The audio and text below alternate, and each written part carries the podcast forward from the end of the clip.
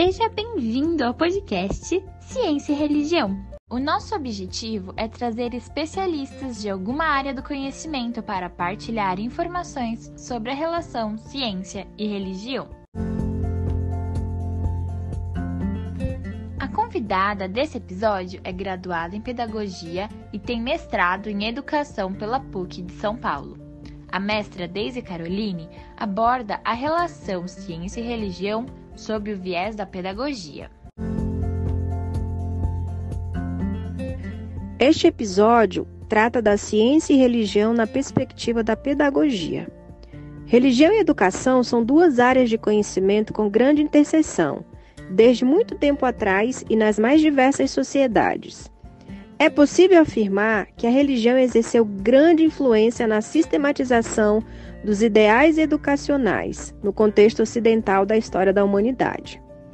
Ao destacar o legado que a reforma protestante deixou para a educação, Benedito Neto informa que, antes da reforma protestante tomar forma, o direito à educação era restrito aos nobres e ao clero.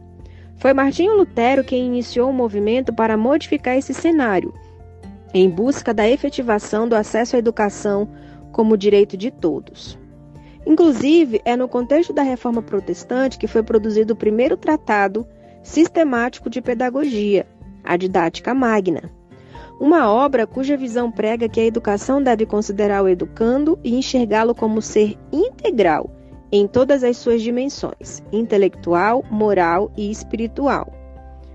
Esse ideal de educação integral é um dos princípios da filosofia adventista de educação pois considera a importância do desenvolvimento harmonioso da vida espiritual, intelectual, física, social e emocional dos educandos. Quais devem ser as diretrizes adotadas em nossos dias ao relacionarmos ciência e religião por meio da educação? Ainda em nossos dias, podemos relacionar religião e pedagogia ao promover uma educação que fomente o respeito às diferentes tradi tradições religiosas. Norbert Schmidt, em seu livro A Pedagogia da Religião, sinaliza que vivemos um período disruptivo na sociedade, com descrenças e mesmo negações da religião.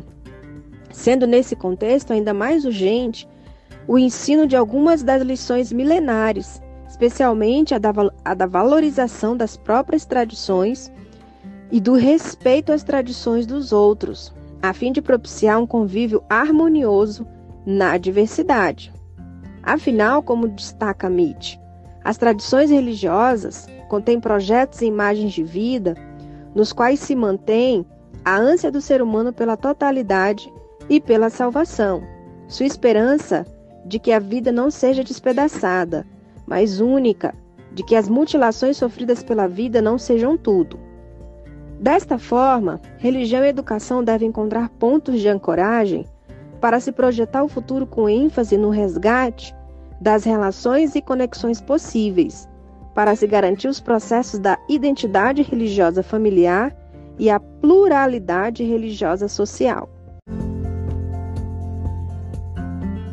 Realmente, a educação desempenha um papel fundamental na sociedade e promover as identidades religiosas e respeito à pluralidade é a chave para a boa convivência. Nos encontramos no próximo episódio do podcast Ciência e Religião.